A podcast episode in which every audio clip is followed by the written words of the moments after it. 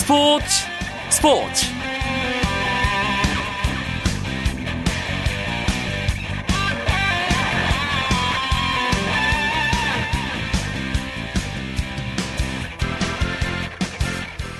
안녕하십니까. 수요일 밤 스포츠 스포츠. 아나운서 이광용입니다.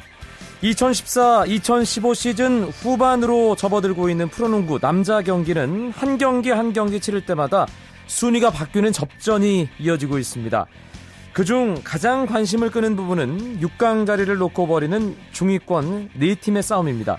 4위를 달리던 오리온스 오늘 경기에서 원주 동부에 패하면서 요즘 기세가 올라있는 창원 LG 한 경기 차로 쫓기는 상황이 됐습니다.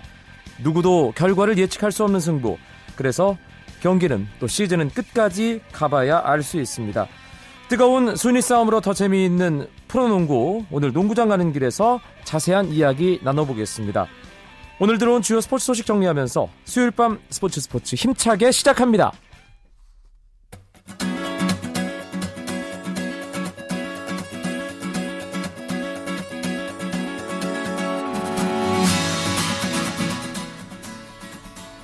프로배구 오늘 한 경기가 있었습니다. 어, 현대캐피탈과 LIG 손해보험의 경기였는데요. 풀세트 접전 끝에 LIG가 3대 2의 극적인 승리를 거두고 26경기 동안 천안 원정에서 승리하지 못했던 징크스까지 깨뜨렸습니다. 아, 28일 구미 박정희 체육관에서 열린 아, 다섯 번째 두 팀의 맞대결에서 아, 이번에 현대캐피탈이 웃었습니다. 지난 아, 3라운드에서 LIG가 현대캐피탈을 꺾었는데요. 오늘은 세트스코어 3대 2로 현대캐피탈이 이기면서 LIG에게 진 빚을 갚았습니다. 현대캐피탈 1세트 2세트 계속해서 접전이었는데요. 마지막 5세트에서 15대 7로 세트를 마무리하면서 LIG에게 복수에 성공했습니다. 오늘 프로배구 경기 결과였습니다.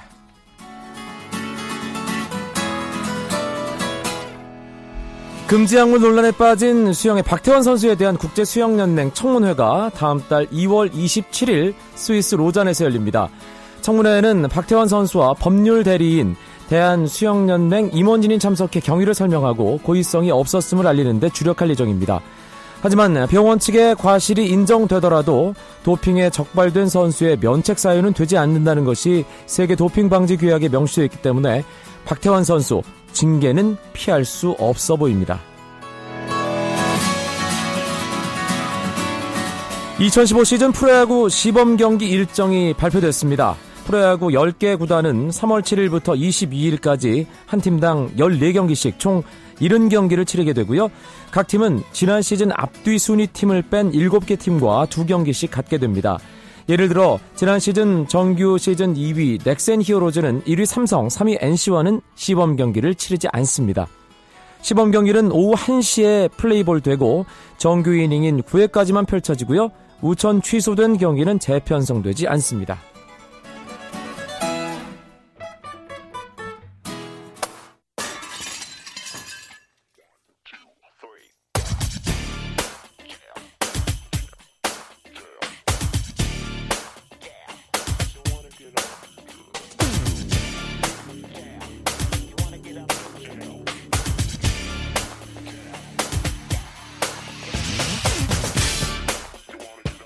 수요일 밤 스포츠 스포츠 농구 이야기로 가득 채워드립니다. 한 주간 농구계 이슈와 판도 짚어보는데요. 이해 교수님 두 분 먼저 소개해드립니다.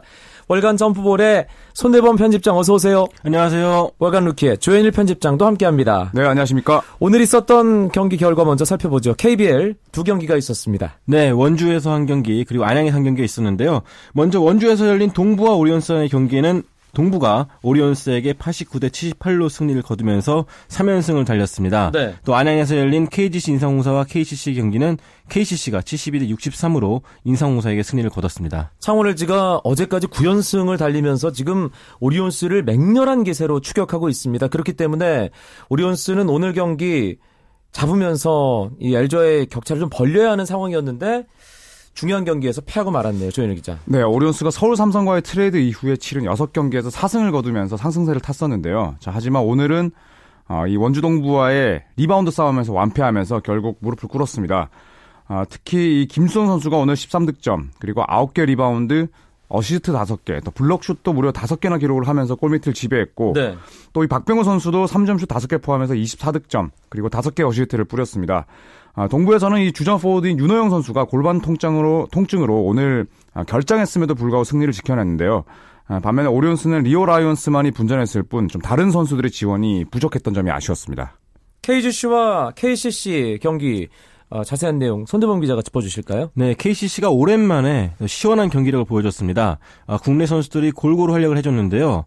3점슛을 못 넣기로 유명했던 신명호 선수가 3점슛 2개를 넣고 또 어시스트 6개까지 기록해주면서 인사이드를 잘 살려줬습니다. 네. 또 김태술 선수 역시 개막 첫 주 이후 처음으로 어시스트 8개를 기록하면서 활약했는데요.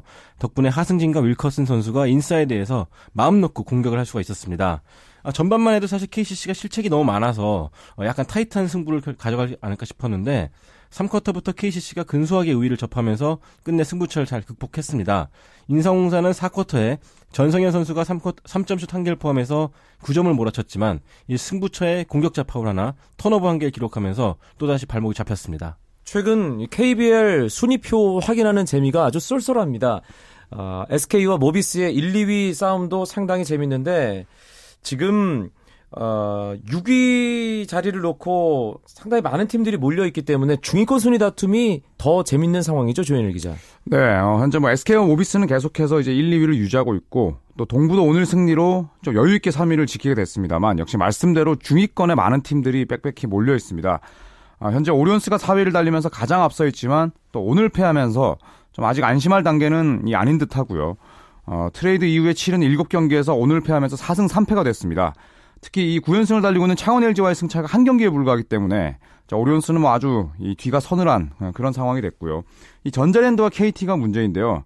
두 팀이 나란히 승차 없이 이제 공동 6위에 올라 있는데 또 공교롭게도 내일 두 팀이 맞대결을 벌이거든요. 정말 이 치열한 승부가 예상이 됩니다. 사실 창원 LG가 12승 20패에서 출발을 해서 지금 21승 20패 대단한 기세잖아요. 그렇죠. 완전히 뒤집어 놓은 듯한 활약을 보여주고 있는데 뭐 역시 이런 기세를 달릴 수 있었던 가장 큰 원인은 이 데이본 제퍼슨의 각성이 아닌가 싶습니다.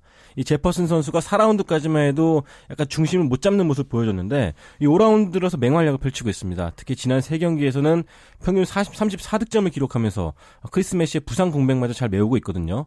또한 이 포인트 가든 유병훈과 김시래 선수까지 맹활약하는 덕분에 어, LG는 난적들을 잘 이겨내고 있습니다. 사실 저는 LG가 연승을 달리는 동안에도 이 그동안 이겼던 상대들이 약체 팀들이기 때문에 모비스를 만나봐야지 이 연승이 진짜인지 아닌지를 확인할 수 있겠다 싶었는데 어제 경기에서 그렇죠. 네, 모비스마저 잘 뛰어넘으면서 앞으로의 순위 경쟁을 더 험난해질 것이다라는 걸 예고하고 말았습니다. 여자 프로농구 WKBL 오늘 경기가 있었던 KB국민은행과 신한은행의 2위 싸움이 참 뜨거운 상황이잖아요. 손대범 기자. 네, 그렇습니다. 하나회한 아, KB스타스와 신한은행 간의 경기, 그 경쟁이 아주 치열한데요. 사실 신한은행이 2위 자리를 아주 쉽게 잘 차지하는 듯 했지만 이 KB스타스가 최근에 6연승을 달리면서 2위 자리가 상당히 혼탁해졌습니다. 두 팀 간의 승차가 한 게임 반으로 줄어들었어요. 그렇죠. 하지만 이 신한은행이 오늘 모처럼 만에 웃을 일이 하나 생겼는데 바로 KB스타스가 연승이 끊긴 것인데요. 아, 특히 최하위 팀이었던 하나외환에게 잡힌 것이 아마도 큰 충격이 오지 않을까 싶습니다. 네. 오늘 하나외환이 부천 실내체육관에서 열린 어, 5라운드 맞대결에서 KB스타스를 68대 58로 꺾었거든요. 자, 이것이 누구도 예상하지 못했던 이변이었기 때문에 더 놀라웠습니다. 어, 사실 하나회환은 홈에서 1승 10패, 그동안 상당히 부진했던 팀이었는데 오늘 월척을 낚았습니다. 어, 엘리샤 토마스 선수가 27득점을 기록하면서 이 공격을 잘 이끌어줬고요. 또 국내 선수인 김정은 선수와 강이슬 선수 역시 필요할 때마다 팀을 잘 구해줬습니다. 반면에 KB스타스는 이 믿었던 스트릭렌 선수가 오늘 10득점에 그친 것이 가장 큰 패인이었습니다. KB스타즈가 말씀하신 대로 이 하나외환에게 잡히면서 이제 신한은행이 한숨을 돌리게 됐습니다. 사실 네. 신한은행은 우리은행과의 격차를 좁히는 그것이 목표였잖아요. 그래서일까요?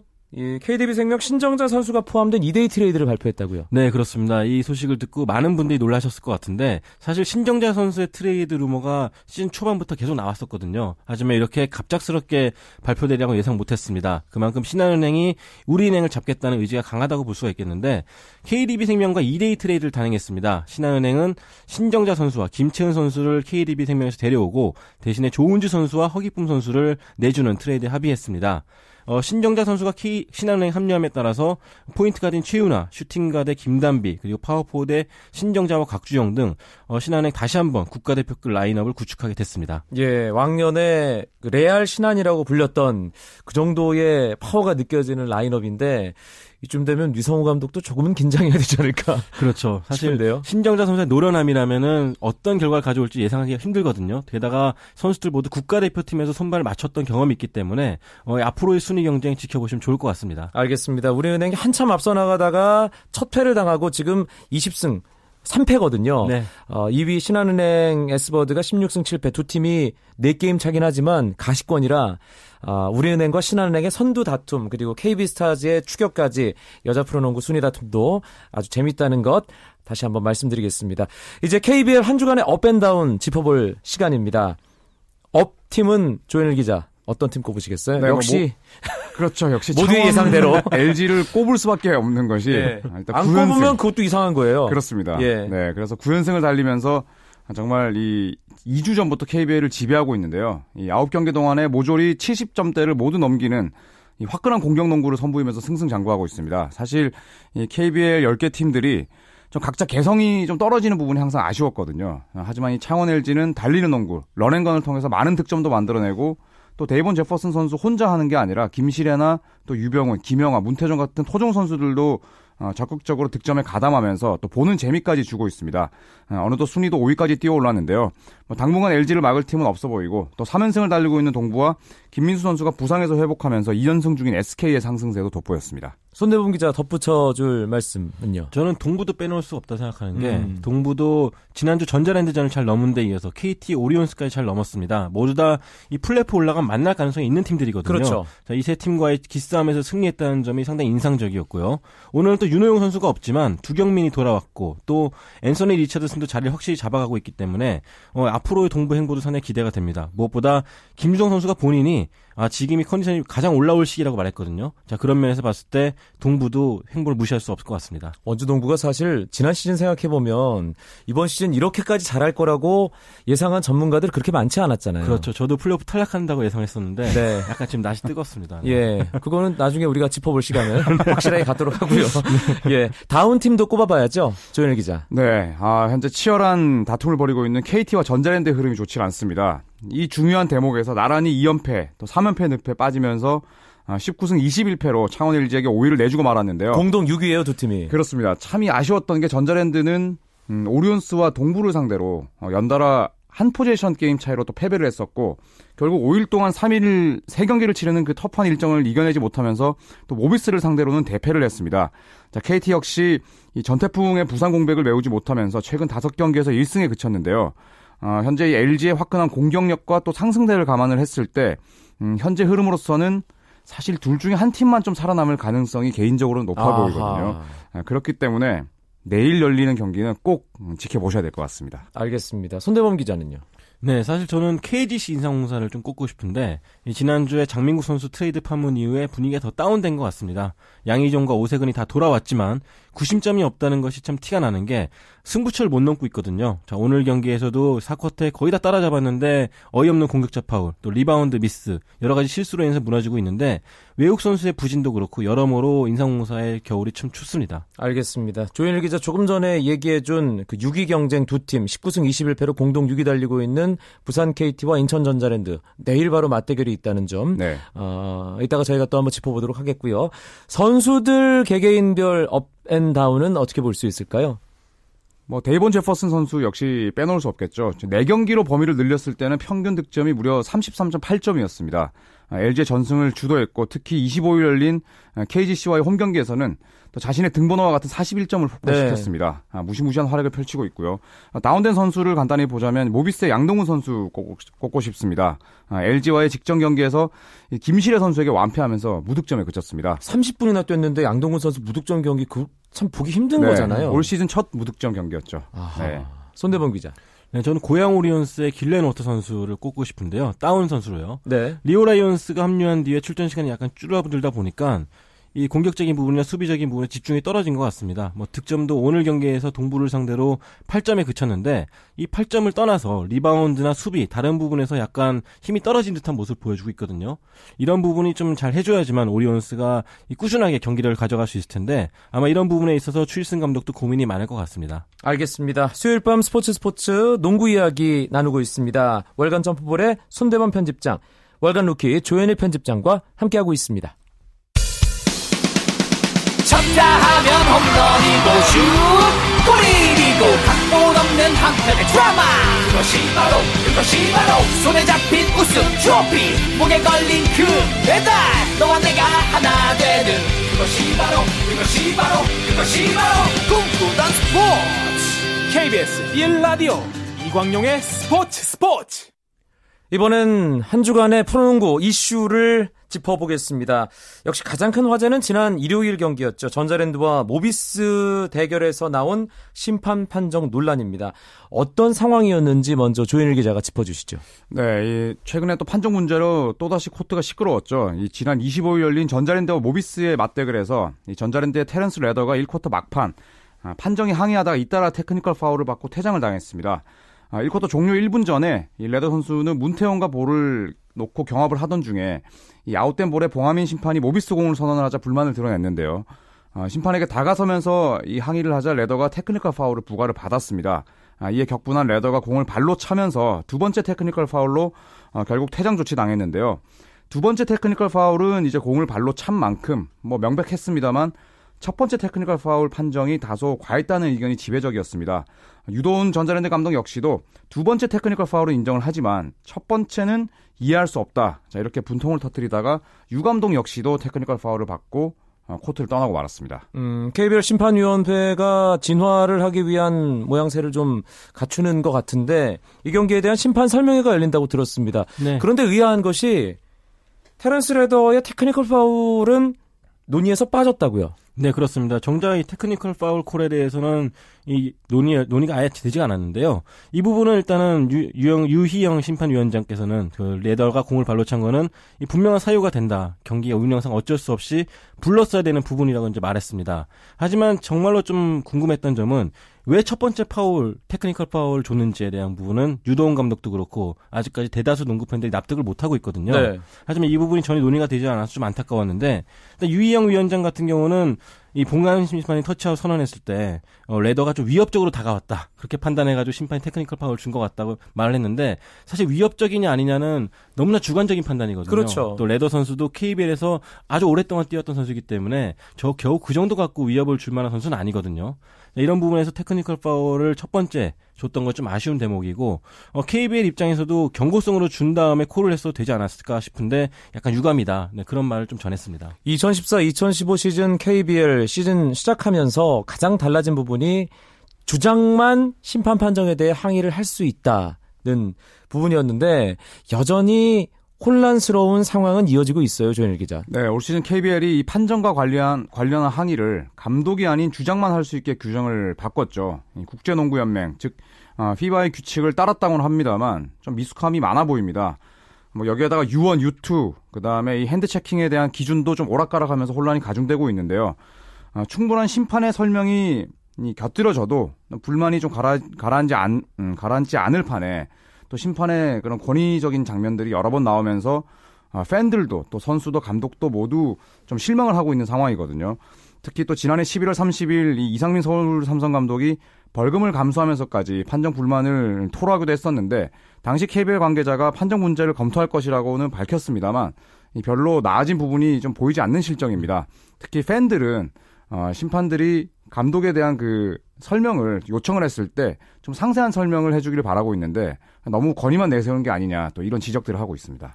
사실 이 심판 판정과 관련된 논란 매 시즌 끊이지 않고 이어지고 있습니다. 네. 특히 순위 싸움이 워낙 치열한 상황, 각 팀의 선수들, 관계자 또 팬들은 민감할 수밖에 없거든요. 그렇죠. 그래서 더더욱 눈에 불을 켜고 보는데 심판들은 더 실망스러운 모습을 보이고 악순환이에요. 어떻게 보면 빌미를 자꾸 제공한다고 봐도 과언이 아니겠습니다. 사실 초반만 해도 룰이 바뀐 지 얼마 안 됐기 때문에 현장 관계자나 감독들 모두 일단 초반이니까 참고 넘어가자 그런 분위기였거든요. 하지만 중반에 갈수록 개선이 전혀 안 되고 있고 또 조현일 기자가 말했듯이 이 주장이 항의를 공식, 그 공식적으로 또 설명을 요청했음에도 불구하고 심판들이 묵묵부답 혹은 그냥 들어가라는 신호만 보내니까 당연히 그 팬들도 그렇고 선수도 그렇고 관계자도 그렇고 짜증이 날 수밖에 없는 거죠. 그렇죠. 자, 이런 부분에 있어가지고 다들 그한 목소리 내는 것이 심판들이 좀 권위 의식을 내려놓고 피바 룰대로 좀 자초 지정을 잘 설명해줘야지만 오해의 소지가 안 남길 수가 있다. 남길 수, 그런 부분을 좀 주장을 하고 있습니다. 심판들의 권위는 공정한 판정에서 나온다는 것 우리 KBL에서 심판으로 수고하시는 분들이 꼭 좀 아셨으면 하겠습니다. 지난주 D리그 초대 챔피언에 오른 불사조 상무 소식 전해드렸는데요. 그중 9명의 선수가 오늘 저녁 신고하고 소속팀에 복귀했죠? 네, 기자. 이번에 제대하는 선수는 유성호, 박성훈, 또 김현민, 김명진, 권영웅, 김동량, 또 이정현, 정창영, 최윤호까지 모두 9명입니다. 이들보다 이제 늦게 입대했음에도 불구하고 먼저 제대한 선수도 한 명 있었죠. 어, 인천 아시안 게임 남자 농구 금메달로 특별 전역한 오세근 선수인데 과연 어, 이번에 제대하는 선수 가운데 누가 오세근 선수만큼의 존재감을 내보일 수 있을지 지켜보는 것도 또 하반기 관전 포인트가 될 것 같습니다. 지금 순위 경쟁 워낙 치열하기 때문에 이 전역 선수들도 순위 싸움에 변수 역할을 할 수 있을 것 같은데요, 손대범 네, 기자. 그렇죠. 인상공사 같은 경우는 이정현 선수의 복귀를 좀 준비하고 있습니다. 실제로 이정현 선수도 지난주에 팀과 동행하면서 팀 전술이라든지 그런 분위기를 익히는데 노력했다고 하고요. 또 모비스는 김동양 선수의 또 활약을 기대하고 있습니다. 이 김동량 선수 같은 경우는 대학 시절부터 리바운드가 뛰어난 선수였는데 아 정작 김동량 선수는 모비스 훈련에 합류하더니 다시 군대로 돌아가고 싶다. 유재학 감독 훈련이 너무 힘들기 때문에 그냥 차라리 돌아가고 싶다 그런 말을 남겼다고 하는데 어쨌든 기대를 많이 걸고 있는 빅맨입니다. 알겠습니다. 앞으로 한 주간 뭐 순위 싸움은 계속 치열할 텐데요. 관전 포인트 좀 짚어볼까요, 조현일 기자? 네, 방금 언급한 제대 선수들의 활약 음, 꼭 지켜보시길 바라겠고요.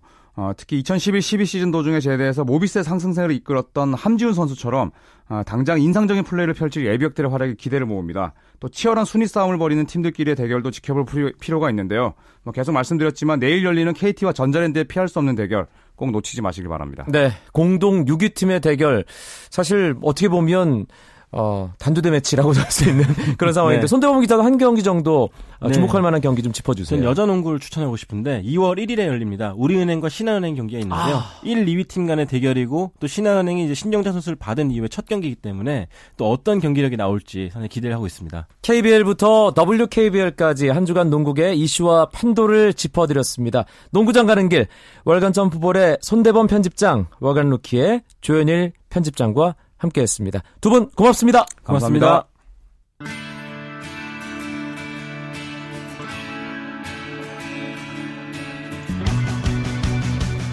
오늘 준비한 이야기는 여기까지입니다. 내일도 재미있는 스포츠 이야기 들고 9시 35분에 어김없이 여러분들 찾아뵙죠. 아나운서 이광용이었습니다. 고맙습니다. 스포츠 스포츠